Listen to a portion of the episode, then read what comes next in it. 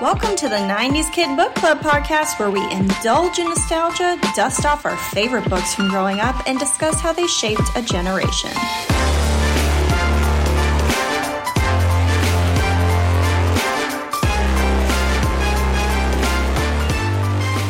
Hey, we're your hosts. I'm Monica, And I'm Amy.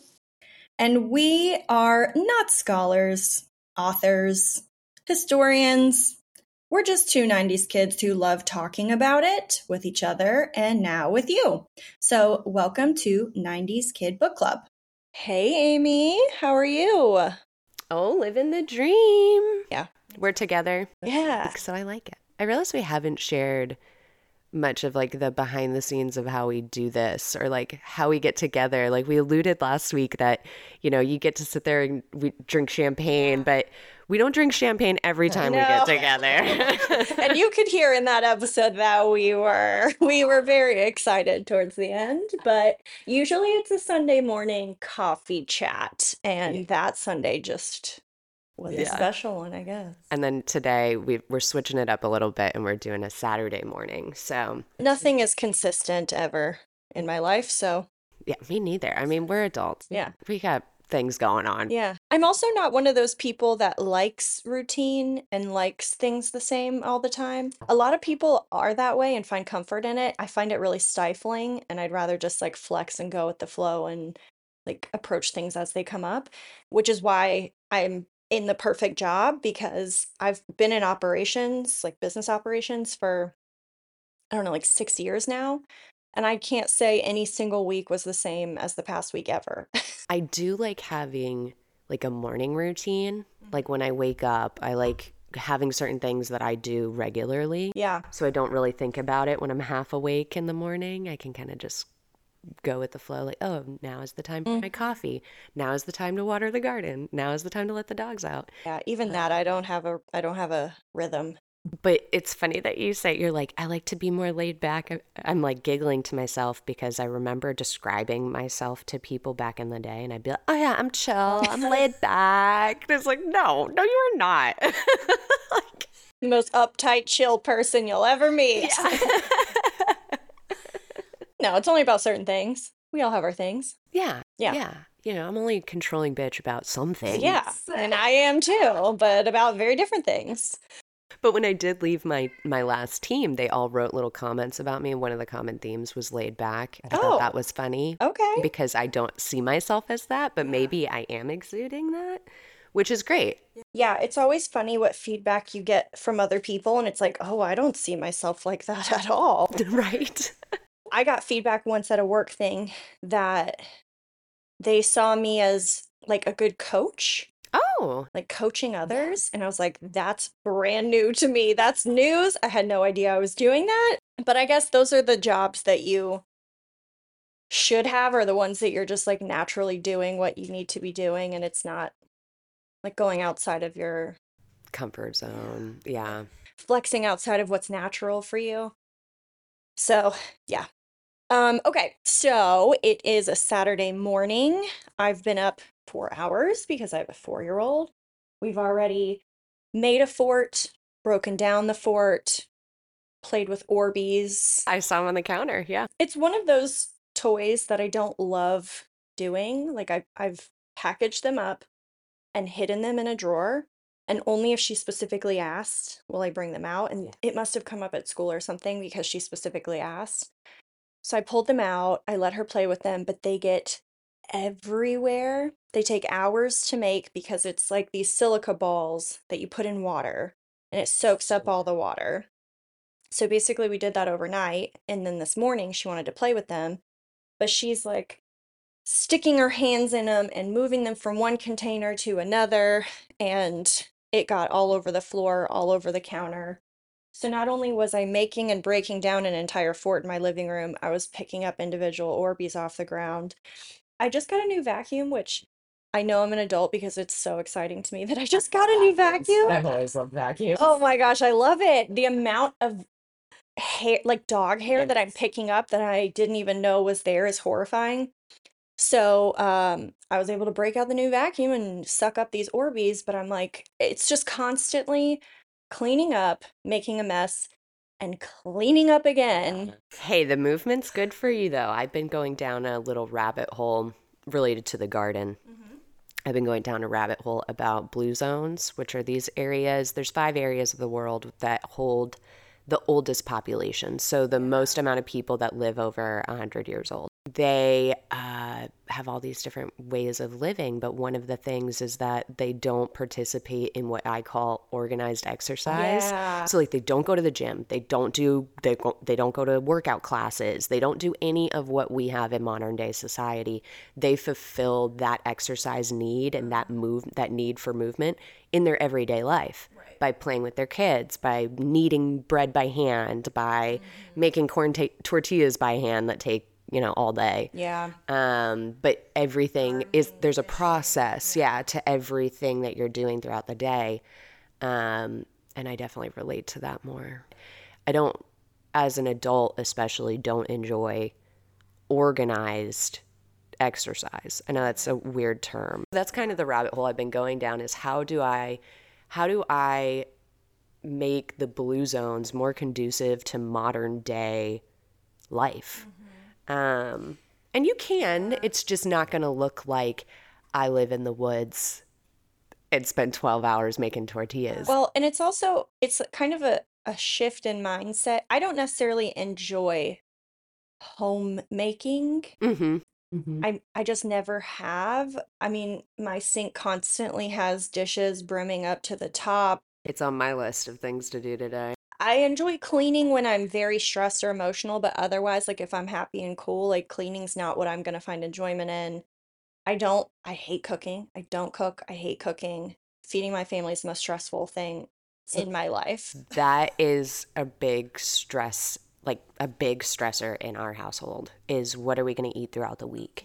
Monday through Friday. So like Saturday and Sundays, Blaine and I will usually like I'll either come up with something I want to make or he'll come up with something he wants to make. Like last weekend, he decided on Saturday it was going to be a rib day. So he spent like 4 hours, you know, smoking ribs, which was amazing, but we we don't, we don't have time to do any of those really good meals that we love Monday through mm. Friday. Even if I had time, like you can make time for things that you enjoy. I don't enjoy cooking. Yeah. You know, when you spend eight hours doing something like sitting at a desk, it takes all of my energy from all the things that I even do enjoy. It sucks. So yeah. Anyways, um, Yeah, I was proud of myself this morning. I got um a loaf of sourdough bread. ooh, that's in the blue zones, by the way. It, was pretty hefty slices. It barely fit in my toaster. I felt uh, a little self-conscious about it once I cut them so thick. But the way that I cut, you know, they kind of score the middle of the loaf and it Yes. pops open. The way that I cut it and the way they had scored it, it looked like a little bunny ear. It was like a, f- a round side, and then the other side had like a triangle coming up. It looked like a bunny. It made me really happy. It's like small things. Like, there's a lot going on right now, but my sourdough looks like a bunny, and that makes me so happy. But I was so proud of myself. I cut sourdough, I toasted it. I was cutting uh, heirloom tomatoes, like these big, Oh, Whole Foods heirloom tomatoes. So I'm like, we Mhm. splurged and went to Whole Foods. I got these heirloom tomatoes, not just little Yeah. normal the bright Caprese one. tomatoes. Yeah. Yeah. And um, as I was cutting it, cut the shit out of my finger. Oh. Like, I'm scared to even look how deep it went down because it was pretty bad. It didn't bleed a lot, but I felt the knife go in further than it absolutely should have. Like, I know it's a pretty bad cut. And Josh was in the basement, and Lily was so concerned about me. She was trying to help. She was getting all the band-aids out. So I have a Elsa from Frozen band-aid on my finger right now. But once I tasted the sandwich, I put olive oil, I put balsamic vinegar, salt and pepper, these tomatoes on the sourdough. Didn't we? It didn't even taste good. It's like, this is why I hate cooking. I literally cut my finger open making this sandwich. I splurged on all the ingredients, and the tomato tasted like nothing. I am gonna find out what your flavor palette is, like what you like in terms of tastes, and I'm just gonna give. I'll try the recipes first. Okay. And then I will send you all the good ones, and then you'll know, like, okay, this is a six out of ten recipe. Right. You know, Yeah. this is a eight out of ten recipe. Well, and that's the hard thing with my family is I eat vegetarian. I also have a growing four-year-old that I have to feed, and I don't force vegetarianism on her. She ends up eating vegetarian some of the time just mm. because I'm eating it and it's around, but I don't force it by any means. She can do whatever she wants and she'll make that choice later. Um, but I'm I'm feeding my husband who's a meat eater, I'm vegetarian and a growing four-year-old, and we all have different tastes. So it's like I don't know how anyone does it, to be honest. Like, I- unless you're feeding yourself, how do you? And I remember enjoying it more when I lived alone. because it was just It you was just that me, you and were it was whatever accommodating. I yeah. wanted, and I would n- end up eating like chickpeas and feta cheese for a meal and be s- totally satisfied with it. But I can't feed my family that as a meal. Speaking of chickpeas, I'm growing chickpeas right now. I didn't know this, but fun fact chickpeas and garbanzo beans are the same thing. I did not know that. Yeah. So I kept Googling chickpea seeds, was like, where are their chickpea seeds? And nothing would show up. And then finally I was like, well, I'll just sacrifice it and I'll do garbanzo beans. And then turns out they're the same thing. But um, they take forever to grow. Really. I'm not used to that. Most beans are pretty quick. Like beans are like 45 day crops. But these garbanzo beans have been in there since June. I looked it up this morning, June 25th. And it is September 9th. So it feels like they've been in there forever, but they're I did the math, they shouldn't be ready until October 3rd. So we're still good. Well, um, I guess you want to hop right into this week's topic. Yeah. So, this week we are revisiting Animorphs, the series of books that ran from 1996 to 2001, a total of 54 books plus spin-offs, which is wild. I had no idea. and all one story, which I think is very important to note because it's rare that you have a series that is so large and it's all one story. Yeah, like each book isn't encapsulated and wrapped up like a Bob's Burgers episode. Which would have been nice to know when I chose Um, book 46 to start with. and I chose book 33. So that gives you a little bit of understanding of where we're coming from. Um, but many of you may remember the book covers themselves because they were iconic. They were always at Scholastic Book Fairs. Part of that is that it was published by Scholastic.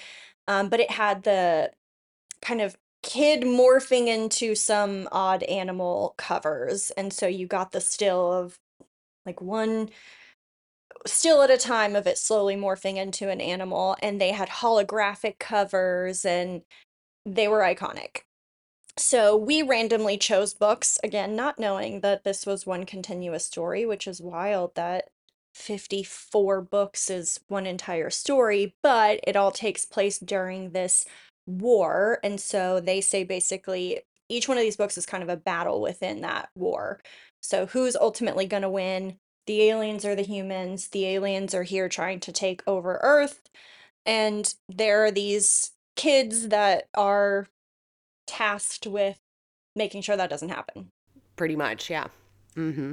So, all books are credited to K.A. Applegate, which in reality was a husband and wife team of authors. Catherine and Michael. Catherine Applegate and Michael Grant. And then apparently starting at book like 25 or so, so about halfway through the series, they started getting ghost writers. Mm-hmm. The reason for that is because Catherine, the wife of the husband wife duo, got pregnant. They had a young child and needed help writing. Oh my gosh. She also had other obligations. They had other writing obligations. So just balancing it all. I was gonna say I did s- some of my own research about the authors just to get an idea. Um, didn't I didn't read that part, so that was awesome.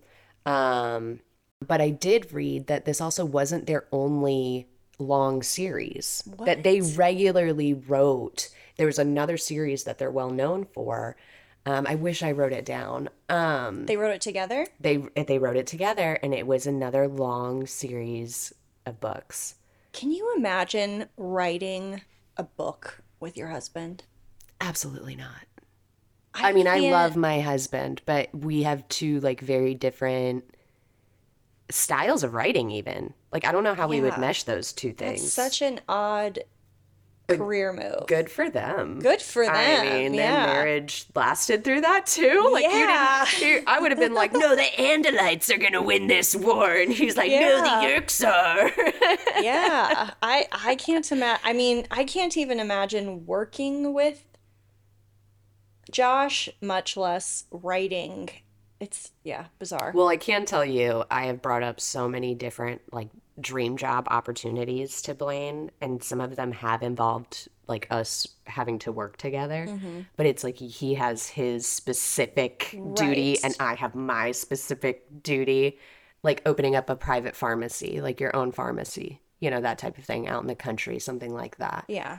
Um, which by the way, Blaine has no interest in. But Oh, I would like Good that. You know, I can stock some shelves. Huh? Yeah. Run the business. He'll do all the he can do it all. So, uh, as Amy mentioned, the alien slugs in this series, the bad guys, are the Yeerks. And then this group of kids, it's five teenagers Jake, Rachel, Cassie, Marco, and Tobias, have all gotten this magical power alien technology that allows them to transform into animals in order to fight the Yeerks, which is a very strange power to give. How is that going to? That's just a very odd power to give kids to s- expect them to save the whole planet. And they're supposedly the so the Andalites gave this technology to the kids. And supposedly they're the only like species within the universe that have this power, this capability. Um but there is a catch, like something out, and we'll get into rules of morphing because I had to look into it. I had no idea what the parameters uh, were of all of this, but um, they definitely talk about uh, one of the drawbacks of morphing is if they morph and there's a yeerk anywhere in their vicinity, the yeerk will actually morph with them. What? So it's like their the yeerk's mind morphs in with the kid's mind as well, and it will, and then the yeerk actually has insight into the kid's mind. So then it like you know in terms of battles, Yeah, that's a big deal. not You can't have the enemy in your head. Wow, I that did not come up at all in the book that I read. It wasn't into well, it didn't come up in my book. Um, but I did a lot of side research because I started at book 46. I tried so hard to make sense of this. Um, and so I had lots of questions like Yeah. like what are, you know, how do they morph and and what are the parameters of this? So, uh, just to give a little background, they can morph into any animal that they touch, but they can't morph longer than two hours or else they get stuck as that animal or as that morph. Um, they also have some really cool background info. Like if they morph into something that's smaller than what they are, so like say you morph into a bug or like an ant or something like Yeah. that, which is much smaller than a human, they actually have an explanation for where that your mass, your extra mass way. would go. They call it Z space. Yes, they, Okay, it- it- cool. This is a whole Universe. yeah, it, it's crazy to me because I was not, I'd never read Animorphs as a kid. When I was reading book 46, having no background knowledge, I was like, this sucks. What the fuck is this? Even texted Monica at one point and was just like, yeah, probably not going to finish this. Like, no way. Um, but And I- then, I, felt the same way even in number 33, which is earlier in the series than what you did, but the terms that were thrown out so casually and I had no bearing or understanding for them, I was like, this is learning a new language. And I, if I'm going to be completely honest, I, um, the judgmental, controlling bitch that I am, I don't like books that come up with their own language usually. So I was not ever really a huge fan of Dr. Seuss, was not really a huge fan of Harry Potter, really? was not a huge fan of Animorphs. I'm not a huge fan of, if I can't read the main character's name Yeah. and pronounce it Yeah. in my head, if I can't do that, That's a problem. I can't read your book. Yeah. like like I remember the first time reading Harry Potter and reading like some of the names in there and I was just like, "Oh no, we're done." Like we're done. yeah, so any fantasy sci-fi stuff Pretty much. off the list. Pretty much. Um which I'm happy you brought that up because I really wanted to try and do Animorphs some justice. Um, I know that there's a big following of Animorphs. I know that there are some die-hard Animorph fans. And so I really wanted to make sure that we did them a little justice. Yeah. Um, but it definitely is a book that is hard to get through. When I started to look at the words that I didn't understand, I I I looked into the background of how K.A. Applegate came up with these names that I can't pronounce that threw me off track. Um, and she was saying that they were really just simple everyday words that she rearranged into things that kind of rolled off her tongue. Um, so then she came up with things like Nothlit, Andalite. Yeerks actually came from Lord of the Rings. She has a lot of Lord of the Ring references throughout Animorphs, which I thought was really cool. Yeah. My dad read me Lord of the Rings as a kid, so that I was big with Lord of the Rings, but But this is a second to third grade reading Yes. level. They're not going to get the. And that's another thing. K.A. Applegate said that she never wrote this with the intention of it going to third or fifth graders. She writes all of oh. her books just as writing them. She doesn't consider whether her adult audience or whether her audience is adult or kids. That's. And that's why Wild. when Nickelodeon decided to do their show of all of this, Yeah. she actually had a hard time with it because she feels that, and a lot of the the followers of the Animorphs feel that these topics are really deep They and are. dark. Yeah. And then they tried to make it into a kid type friendly thing, Uh-huh. and a lot of people that were diehard Animorph fans were mad about it. Yeah. understandably so. Like you can't take something like I don't know. I'm trying to think of something else dark like Scream, and try and make that kid friendly Right. you know um Yeah, some of the the themes in the book is obviously war. The entire book series happens over a war over Earth, but there's also these like identity humanization type themes. Um, they explore like mental health and what it is to be sane and what's your mind and how do you take on aspects of others and have others in your head, morality, innocence, leadership, because the main dude, I think Jake, yeah really has to step up as a leader, but also family and what's their connection to humankind now that they're not really it's a part of the like, world bigger anymore. broader It's- topics These things than are for huge. a third grader to kind of conceptualize Yes. Yeah. So the core themes are pretty heavy, and I know that's why kids loved it at the time is because it doesn't treat these things trivially and it's so casually just like in my book um Tobias gets trapped in this glass cube by the Yeerks and is tortured for like 20 pages. Literally tortured. Like they would hit a button that would give him the worst pain imaginable and then hit another button that would make him like as happy as he's ever been so that there's that oh there's like and it's, torture like, yeah it's legit fucking torture you up in the head and I mean it was just I don't even know how long he was there like days I don't think they were clear on the timeline but for a long time he was literally tortured in order to give up whatever they were asking for the information whatever so yeah it's it is pretty dark and I guess the thing is when you're a small kid you kind of overlook like you don't feel it in the same you way You don't conceptualize life that way No. yet you know there Right. not there it, there's only how you know you can only go so deep when you're nine Yeah.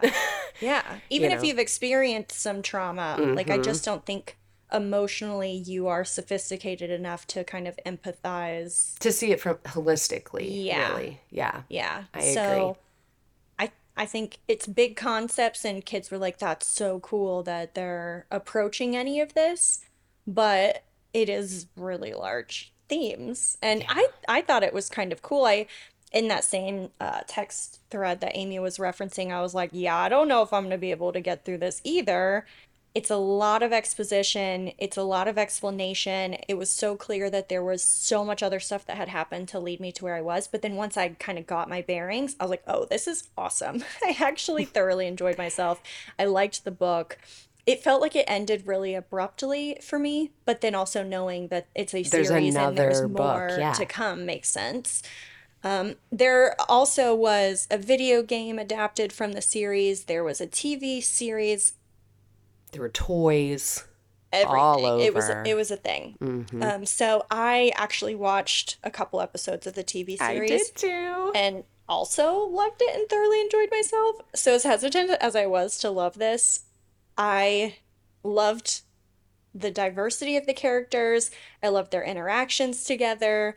The CGI and graphics were so bad, and I loved it so bad. I did too.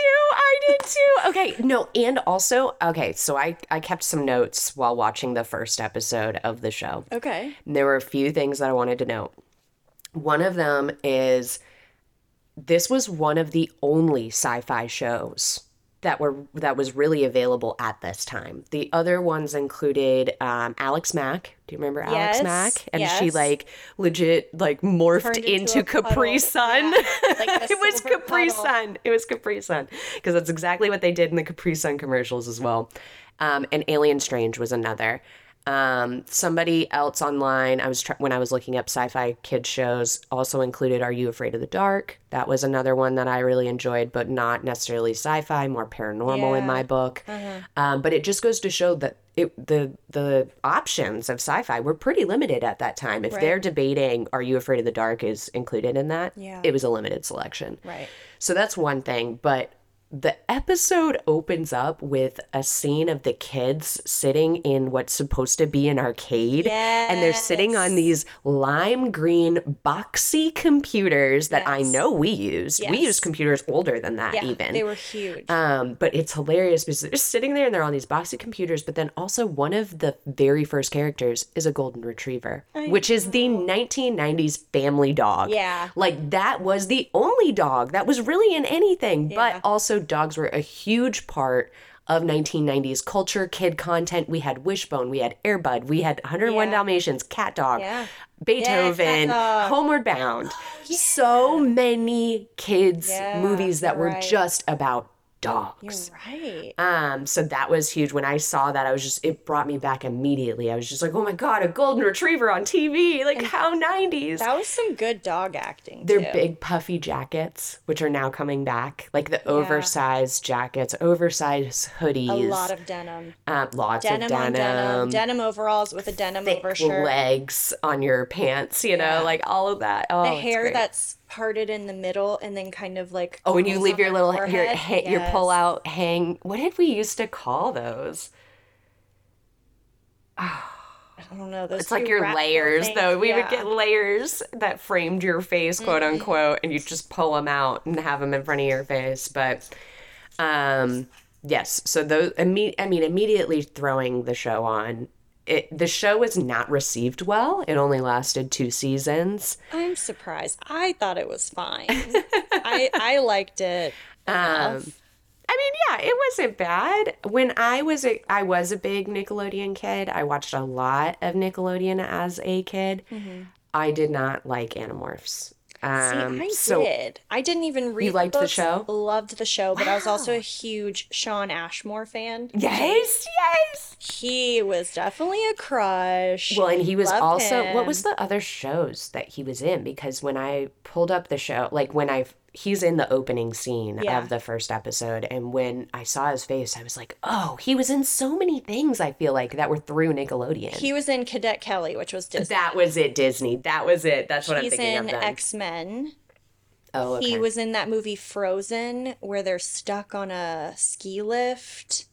Oh, Uh, did you ever see it? It's like a horror movie. They're stuck on a ski lift. I think, uh, yeah, chaos ensues. wow. Um, it's like they get they hop on the ski lift while the a storm's coming in and they're shutting down the slopes, and then they're literally stuck on the lift, and one of them tries to hop down to get help and like breaks all his legs because he's oh my god. ski lift. It's awful. Breaks all his Yeah, legs. it's uh, all of them. all of them. All of them. Yeah, but he's in some stuff. He's in some stuff, and I did a little bit of creeping on his socials, and he's happily married and has a kid, and he's been with his wife for like 13 years. And I'm like, good, Good for him. Good for- Nickelodeon 90s didn't ruin his heartthrob. life. Yeah. Good. Good for you, Shawn Ashmore. Unlike We're Disney. a fan. Disney ruined all their kids' lives.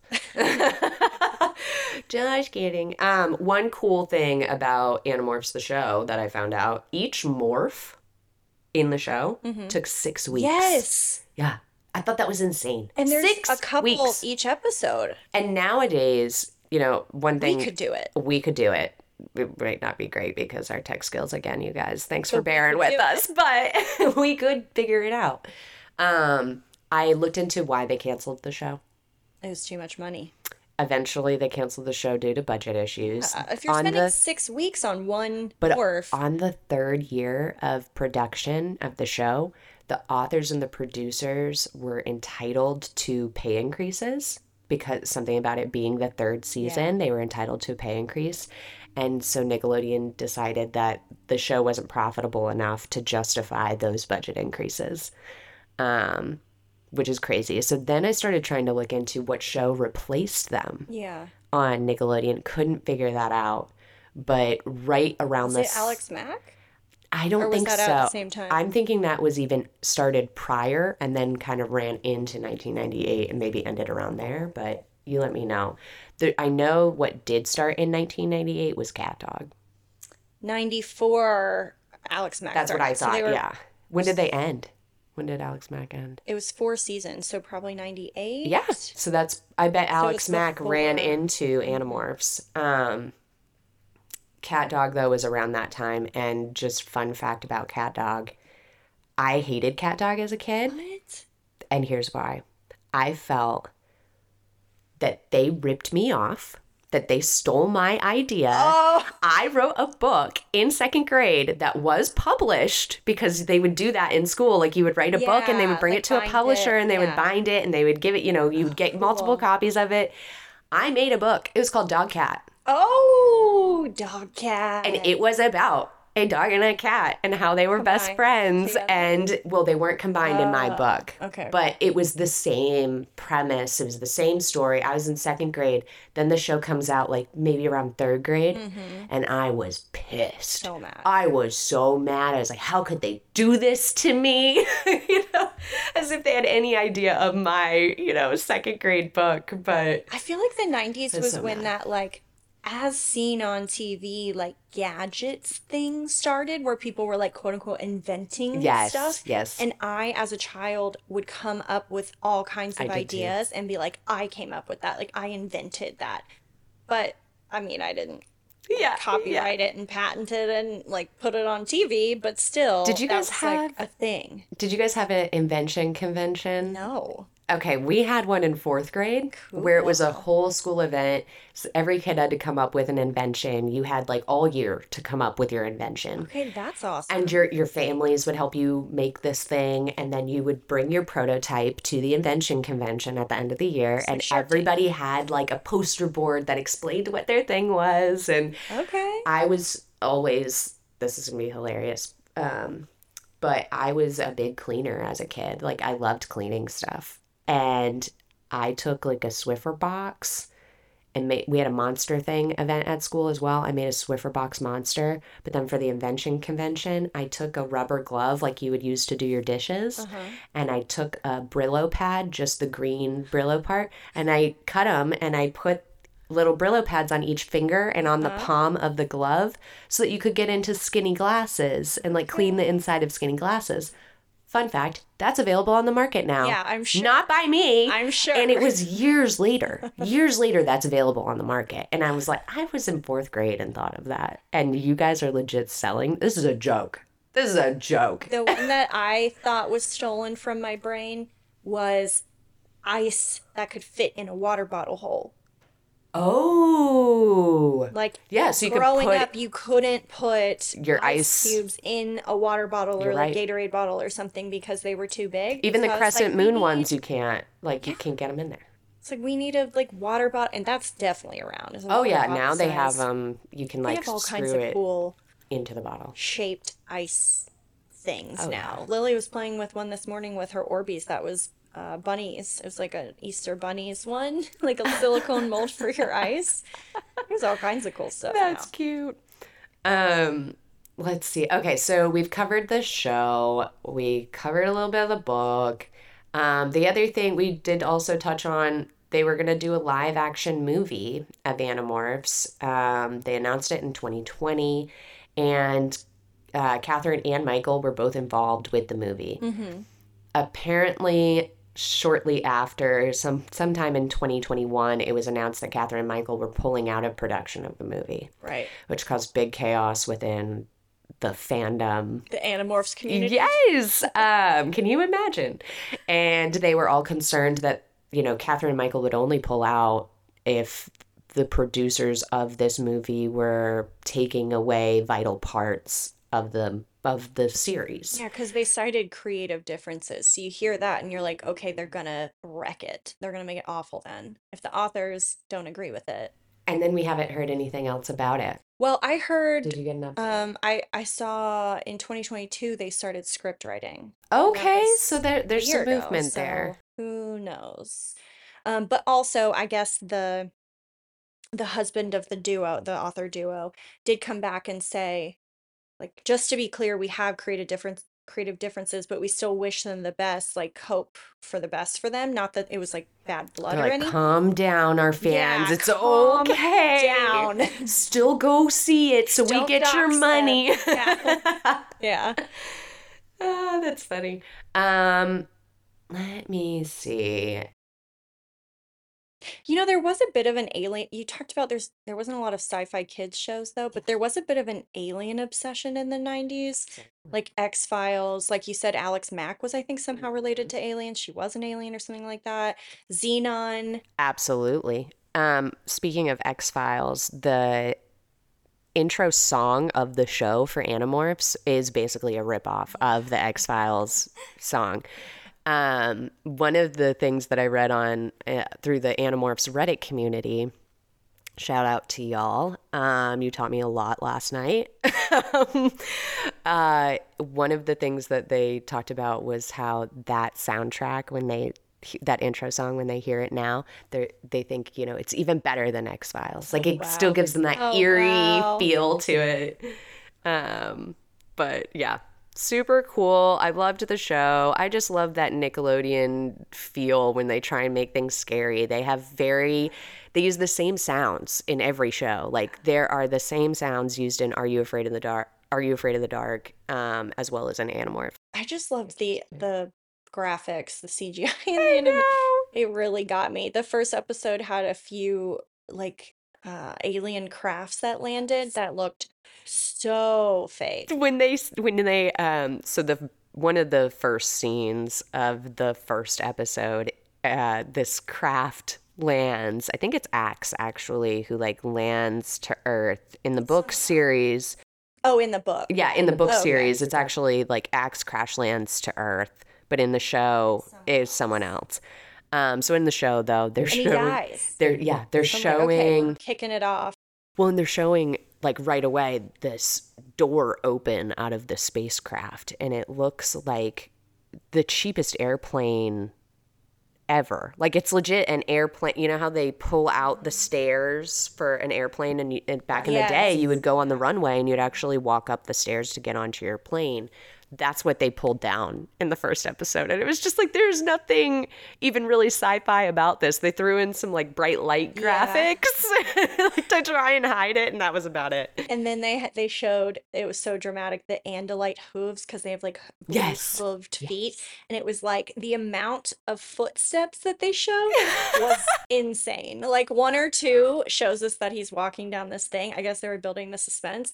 So many hoofs, So many, so many hoof shots. All about those hoof shots. Going back to the rules of morphing, um, I do want to share a little bit with you guys because, as somebody who had not read Animorphs before, I really had no idea what the what the rules were. Um, and starting on book forty six did not help me. So I looked up some of the rules. You, like I said earlier, you can morph into anything you touch, but there's a two hour limit. And if you don't morph back to your normal form, you will stay as that morphed animal. In the first book, we see that Tobias actually gets stuck as a red tail hawk. And so he's stuck as that for the rest of the series. But as I was saying earlier, when they morph into something that's smaller, their excess mass goes into this thing called Z space. Um, and in that Z space is also where the Yeerk's consciousness can kind of toy with the Animorphs' consciousness and mindset. Um, so it's just absolutely insane the detail that goes into all of this.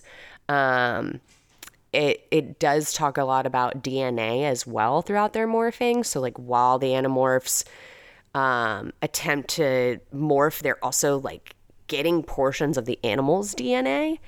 Um, and uh, it, Which I wonder, what does that mean?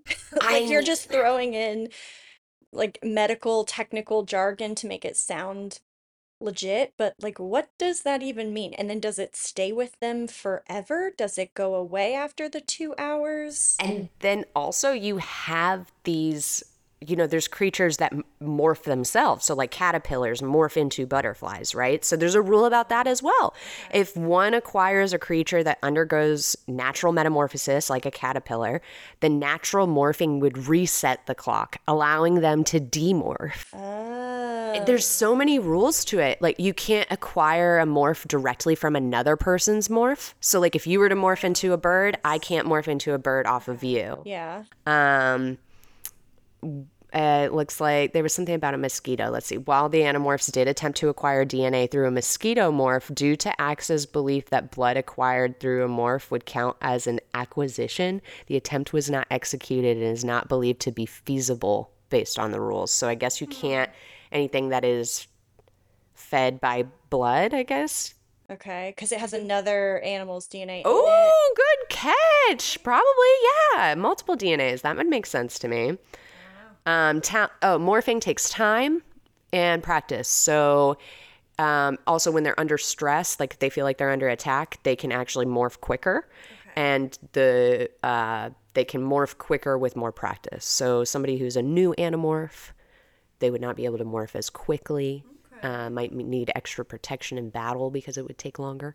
You know, so you might have to help me out because I'm a newer animorph one of the other things, so they can't morph off of each other, um, and therefore they must return to their base form first. So, like, you can't morph, you know, I can't morph into what you're morphed. I have to turn into my base form first, Oh, then I can morph. Okay, okay. Um, but still can't morph off of you. Would have to morph off like the same thing you morphed off of. So like would have to touch that animal as well, I guess. When you are stuck as an animal, like when you when if you morph for longer than two earth hours and you get stuck as that animal you are now called a nothlit and this does happen to Tobi- tobias as i was saying. Tobias is really important to note because he's a character that i learned um, that the trans community highly identifies with. Um, there were a lot of lgbtq references to the animorphs. Okay. um, in fact, I even have Catherine noting the author. She noted in an interview um, that she was just so thrilled that her books identified with the LGBTQ community. Um, they really th- they like strive on secrecy. So like one one version of these books included on the inside cover of the book it said we can't tell you who we are or where we live. It's too risky and we've got to be careful. Be careful so we don't trust anyone because if they find us, well we just won't let them find us. Huh.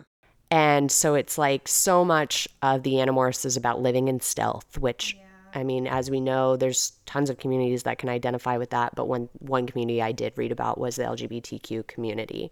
Well, also Tobias stays, he morphs into a hawk, stays in it longer than two hours, basically transitions into a hawk. And so anytime he morphs, he morphs into a human body, which isn't Yes. even his true form anymore. Like I see the tr I see how the trans community could identify with that. It's like, who am I? What am I actually identifying with? What's really me? Can I change who I am? Or who, uh, you know, who other people think that I am to be who I really feel like I am? And in my book in particular, I did some research on like which there's 50 something books, which were most important. Yeah. And I found a really great article that was like, read this one, you can skip this one, this one's okay, but this one you absolutely need to read. And apparently, mine, book number 33, was a really pivotal one, an important one. Oh, great. And it was um, when Tobias was being tortured, a lot of that was going through his head. He felt like he lost who he was altogether because he was like relying upon his bird self that was more stronger, like intellectually and emotionally. But then he would kind of go back to being Tobias the person, and it was this internal struggle. And towards the end, he just was like ripped apart and felt like there was nothing left. And it sounds like that internal struggle from Tobias follows throughout the book from like book one or throughout the series from book one forward, sounds like even through book 33.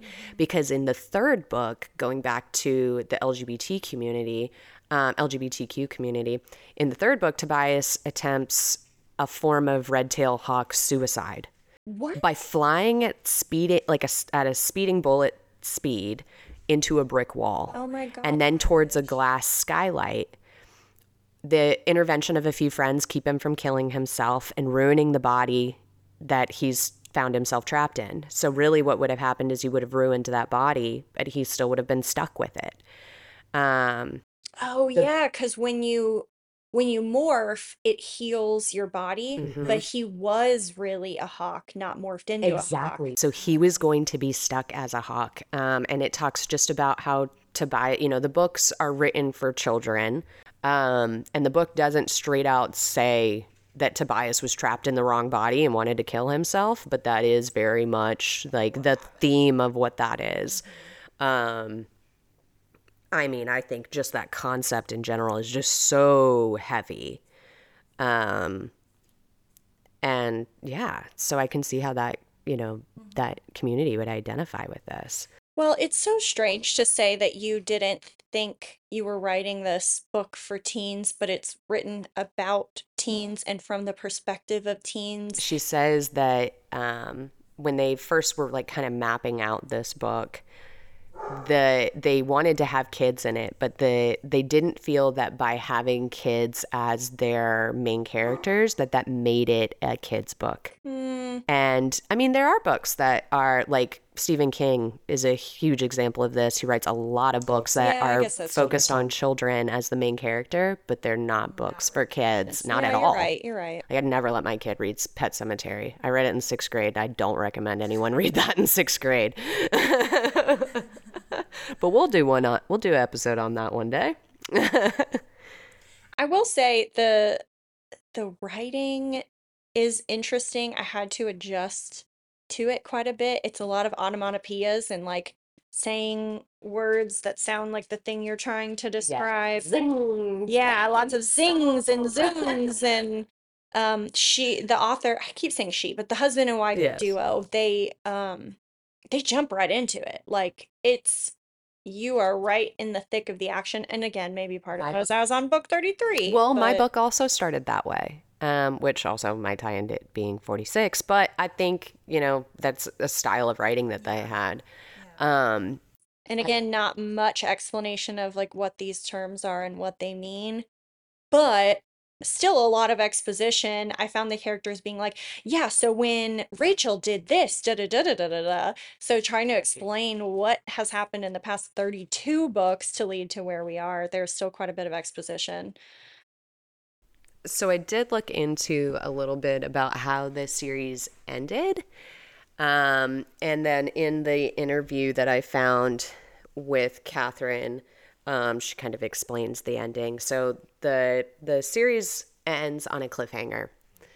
And after mass criticism of the way that she left the book series, she came out and op- she wrote an open letter to all of the readers saying that she intended to show that in war there are truly no happy endings and even those who survive are irrevocably changed by their experience which again shows how deep this author is trying to go with these topics that are written for children. All these things went i mean straight over my head. Even as an adult trying to read book 46 all that went over my head. There's no way. I didn't grasp anything except for that they were fighting. And it's a really unsatisfying way to end any story. And especially when you know your audience. By 54, you know that your audience is children. And yes. that's a really hard concept to grasp as an adult. And then to expect kids to be okay with that, I see why people were upset. Apparently, there's a quote on the last book that says, It began with six, it will end with five. So it's obvious that someone's not gonna make it out of this group of kids. And um, apparently, towards the end of the series, all of their friendships dissolve and they all kind of hold resentments and negative feelings and go on their separate ways. Isn't that trauma? Yeah. Mm. Mm. Um, so I am interested, Monica, um, because um, I know that we were talking last night briefly through text. We try not to talk a lot about our content until we meet. Yeah. Um, but how did you feel about the series after everything? You know, you actually you finished the book, you made it through it, you did some research. How do you feel? I like it. Yeah. I wish that I had been the type of kid to enjoy it when I was the age to enjoy it. Same but I think I was reading American Girl books and maybe Goosebumps at the time, but this just wasn't something that I got into. Same. Similarly, I wasn't big into sci-fi, but I see it now as I'm reading as an adult, looking back, I see how I would have loved reading it and I would have totally gotten into it. I was I I said I was. I am a huge Harry Potter fan. I was a huge Harry Potter fan. I like those worlds, the Yeah. world building, and I could see myself totally getting into this. Like I said, I didn't read them as a kid either, but I did watch the show and was getting like huge sentimental like the the dopamine kick was real when I was watching Yeah. the Animorphs series. I loved it. I remember having a crush on the main guy. I remember the girl specifically and like wanting to be her. Loved it. So I think I'm leaving it with positive feelings, understanding how and why this was important to a lot of people. Again, it carries some really heavy themes, and I think those probably would have just gone over my head, but the world building I think would have been perfect for me. So I'm kind of the same way. As I went through, you know, it's not something that I'm definitely not going to sit down and read the 54 books now. Um, but after going through the storyline and piecing it all together and getting a real idea of this and it's just given me a newfound appreciation for it. I understand why it was so big. I understand why there's there are these diehard Animorph fans. Yeah. Um, and who knows, I might be one of them eventually if I can get through the 54 books. But um, yeah, so for me, it was definitely not something in the 90s that I was huge into. I now have a newfound appreciation for the people that were able to get on that level yeah. so early on. Exactly. Um, but I also thought, you know, as I was going through it, I was like, this seems like something that probably would have been, and I'm going to be sexist about it. I'm sorry, you guys, but hear me out. It seems like something that would have been more like geared up for guys, for boys in the 90s. And so I did try to get an opinion of some fellow guy friends that we have um, that are from the 90s. And I was trying to see what their opinions of Animorphs were and what they remember about the Animorphs. And so one of them is my husband. I asked him, you know, did you ever read Animorphs? And he goes, I think they were a little bit over my head.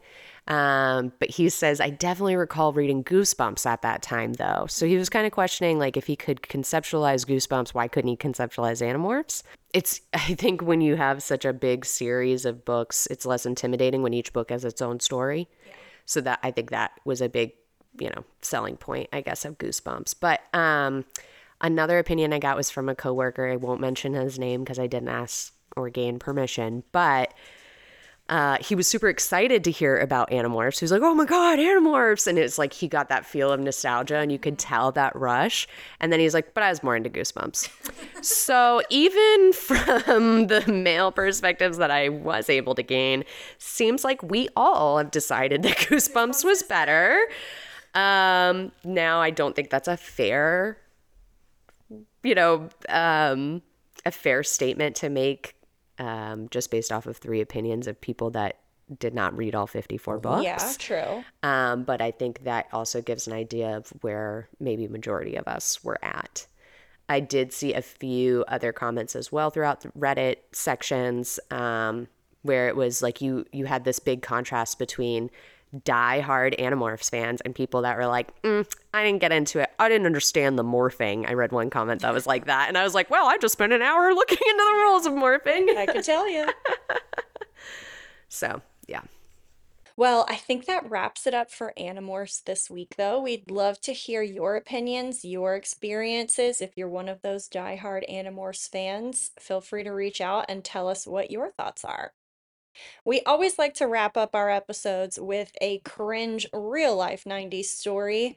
Um, I've shared plenty of mine. Amy shared a few of hers, but she's going to grace us with just one more for this episode. So take it away. Um, so not really related to Animorphs, but definitely happened in the 1998 timeframe. We touched briefly uh, last week about Josh and how he said in the 90s, you know, that you just you would roughhouse and you would wrestle, and um, he kicked one of his friend's teeth out, and I had mentioned, oh yeah, me and my sister were rough. I'll have to tell you some stories. So I've been digging through the rough stories or rough wrestling moments that me and my sister had had to figure out which one I want to share with you guys. And there's a lot. Um, we were three years apart, and I was admittingly like the most annoying baby sister anyone could have had. Um, I was just loud. I mean, I'm loud now, but I mean, I was loud and obnoxious and annoying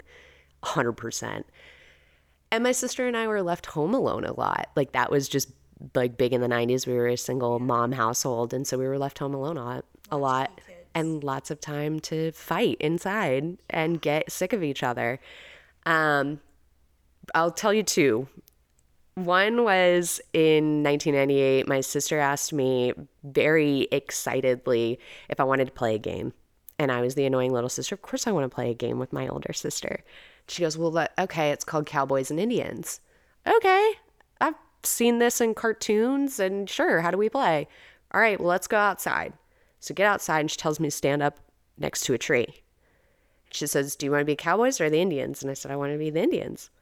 She tied me to the tree outside What? in New Hampshire. With what? Just in my like day clothes, like No, in like, a. what did she Oh, oh! It was it was like it was like rope. It was like a like a jump rope, like a jump rope. Oh my gosh. Yeah, Yeah, absolutely. And left me there. No. Legit tied me up. Like uh, this whole time, I'm thinking we're playing a game. Like we're gonna be playing Yeah. a game. And she just tied you. Ruthless. Freaking ruthless. Was it winter? It was not winter, but it wasn't warm out by any means. I remember I was in like a light jacket. Um, and when she walked away, I like couldn't hear her footsteps in the woods anymore, and I was like, "Oh no, were in the she's gone." Yeah, I mean that's where she tied me. Was like in this.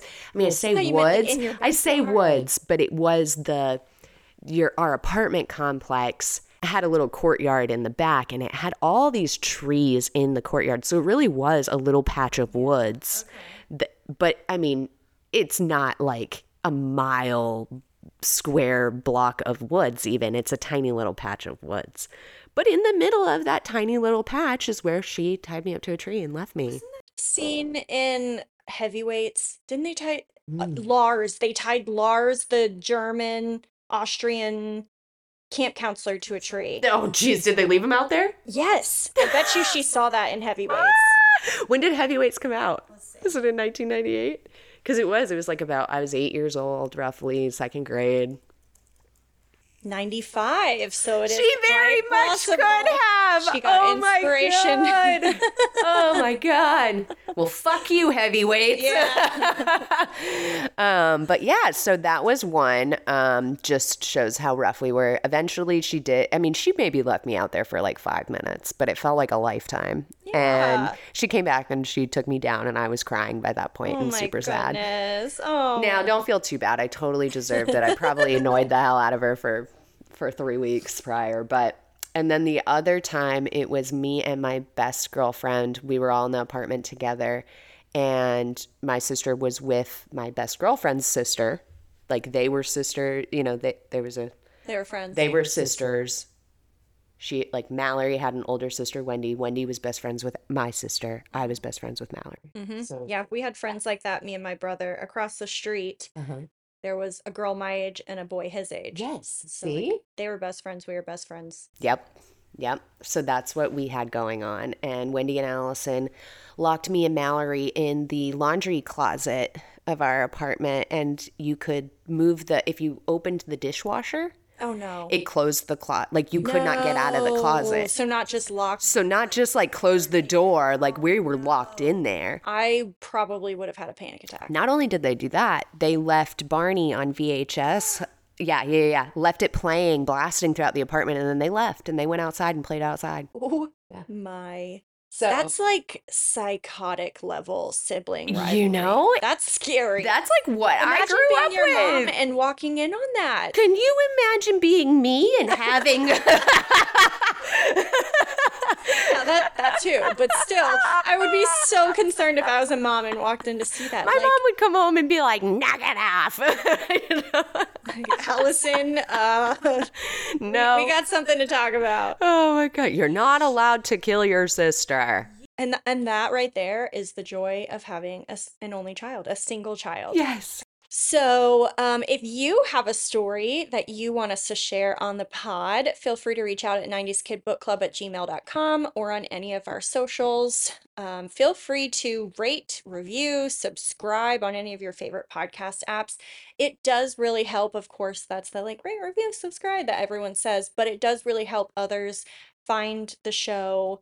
Um, it helps us get a bit more exposure. And it helps us gain feedback. Like, if you guys, you know, besides our crappy audio quality that we're already aware of, um, if you guys have feedback or topics you want us to talk about, things that we can bring up, uh, we know that everybody has a story from the 90s, so do share with us. reach out. So you can find us on Instagram, TikTok, and Threads. Uh, we also have a Patreon, so there we cover any film or TV adaptations of books that we've read.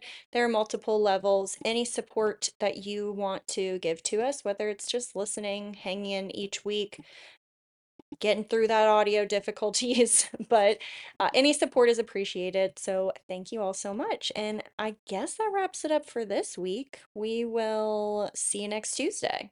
And TTYL. Bye. Bye.